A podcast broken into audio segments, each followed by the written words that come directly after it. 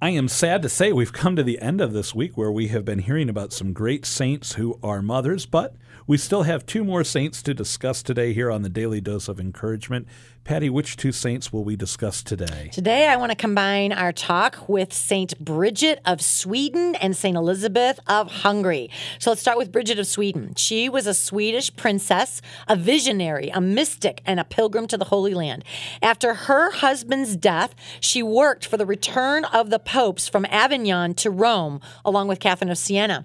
But she died before that work was accomplished. She was the mother of four boys and four girls one of whom was St. Catherine of Vadstena, the founder of the Brigittine order, and she was also patroness of Sweden. So she did a lot. She's the role model, though, when I think of her, of Bridget of Sweden, of what seemingly failed in her life, her dreams. She wanted the popes to return back from Avignon to Rome. She wanted to establish an order and get the rule approved. None of that happened in her lifetime. None of it did.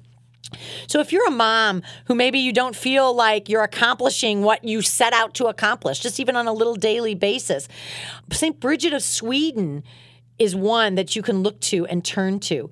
And again, it was her daughter that actually saw the fulfillment of that. Um, she never herself became a nun. Her daughter was the one that carried out the, the mission of her new order.